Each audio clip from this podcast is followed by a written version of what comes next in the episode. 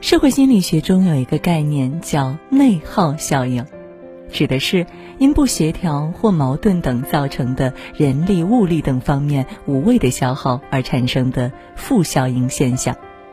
其本质是对外没有做功，而只是内部消耗能量。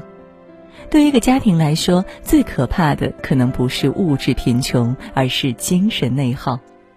内耗耗掉了家庭成员的心力，使整个家庭充满阴云、矛盾、冲突不断。而一个家庭如果想停止内耗，不如先从这三次放下开始。放下原生家庭的伤痛。网上有个问题：原生家庭能把人逼成什么样子？其中有个匿名用户分享了这样一个故事。他说，他出生在一个知识水平极高、经济状况良好的家庭，但家庭带给他的只有无限的痛苦。只要踏进这个家，他就想呕吐。从小，在别的小朋友玩耍时，他被反锁在琴房里弹钢琴。小学三年级，满分一百分的试卷，他考了九十八分。妈妈把他的饭倒在地上，说：“想吃就去地上吃，这是对你的惩罚。”高中，他没有在省重点考年级第一，被罚在家门外跪了一晚上，妈妈就坐在旁边盯着他跪着。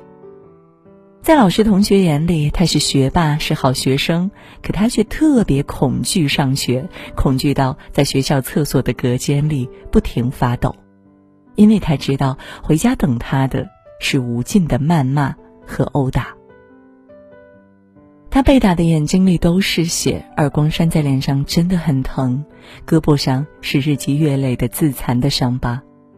能活到现在，他很感谢生命中遇到的每一个温暖的人，是他们把死亡边缘的他拽了回来。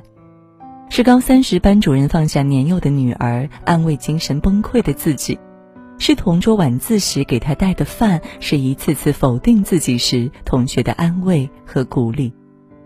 现在的他在大学遇到很多善良的同学，精神状况比在家里好了很多，而他对生活也有了盼头，会努力坚持下去，追求自己想要的生活。电视剧都挺好中有句台词：“你可以不原谅，但应该选择放下。”原生家庭或许给我们带来过无穷的伤害，让我们久久难以释怀。可还是想说，人的一生是漫长的，我们不应该一辈子都禁锢在原生家庭的阴影里。即使做不到原谅父母，但至少可以学着放下，放下原生家庭的伤害，与自己和解。作家东野圭吾在书中写过一句话：“谁都想生在好人家，可无法选择父母。发给你什么样的牌，你就只能尽量打好它。”不可否认，原生家庭对一个人的影响是重大的，但童年没有收割幸福，并不意味着就此没有了播种幸福的能力，因为我们还有主观能动性，还有后天的学习与修正，以及放下与原谅。原生家庭或许可以决定前半生，但你自己可以决定后半生。放下原生家庭的伤痛，将过去腾空。好好爱自己，好好经营生活，你值得被爱，值得被肯定，值得更好的人生。放下改造伴侣的执念。某档婚恋节目中来了一对情侣，他们在一起两年，现在正闹分手。女生控诉男友答应过的事从来没有做到过，男友体型有点偏胖，她想让男友减肥，便给他办了张健身卡。男友并不是真心想要减肥，没有改变的动力，总是以各种借口逃避。两个人因为这件事吵得很凶。后来男友开始夜跑的，奇怪的是，每天夜跑回来身上一点汗也没有，而且还越减越肥。原来在夜跑的路上，男友偷偷吃起了炸鸡，喝起了可乐。女生彻底崩溃了，吵着闹着要分手。情感导师涂磊是这样点评的。在相爱之前，你是你，我是我；在相爱之后，依然你是你，我是我。因为相爱走在一起才两年，对方身上所存在跟你不同的那些点，一定是客观存在的。既然承认了彼此之间是有差异的，还得承认一点：人在漫长的一生当中是不会发生太大改变的，如果有，也是细小的调整。所以千万不要试图改变一个人，也不要为一个人去改变，因为都做不到。每个人都是独立的个体，都有自己的性格、想法以及行为方式。强行改变伴侣，只会让对方远离，让这段关系岌岌可危。爱是彼此欣赏，彼此接纳对方真实的样子，而不是把对方改造成你想要的样子。真正成熟的婚姻是降低期待，接纳不同，尊重真实。降低期待，没有太高的期待，也就不会有太多的失望。接纳不同，放下改变伴侣的执念，爱一个人本来的样子。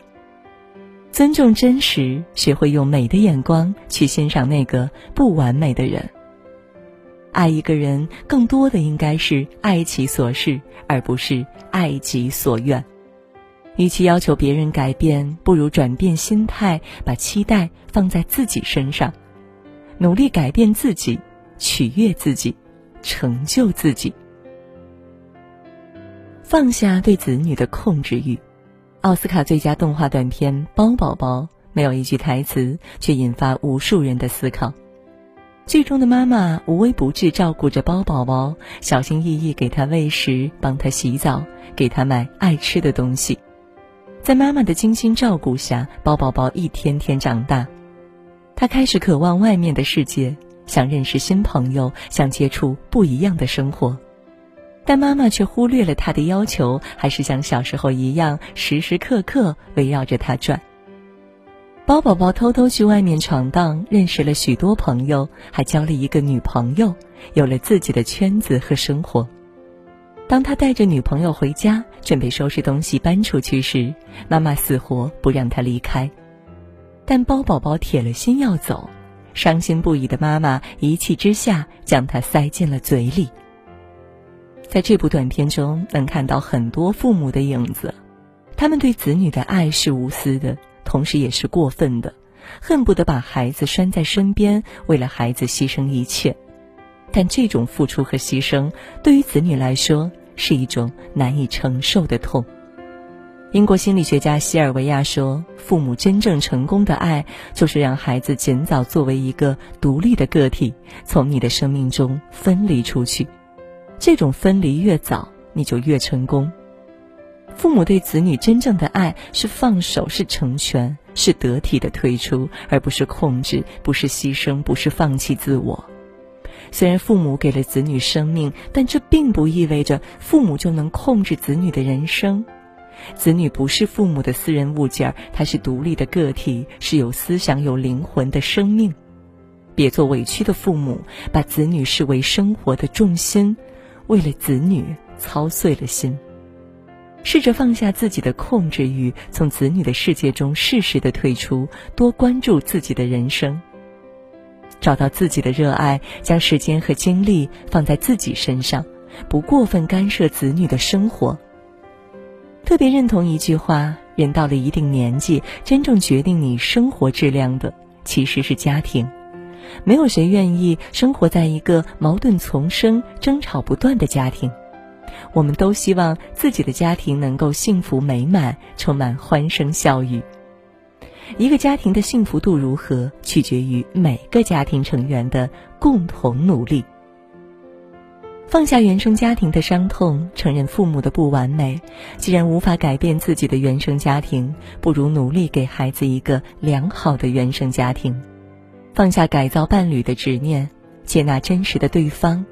好的婚姻是我爱你本来的样子，你也爱我本来的样子。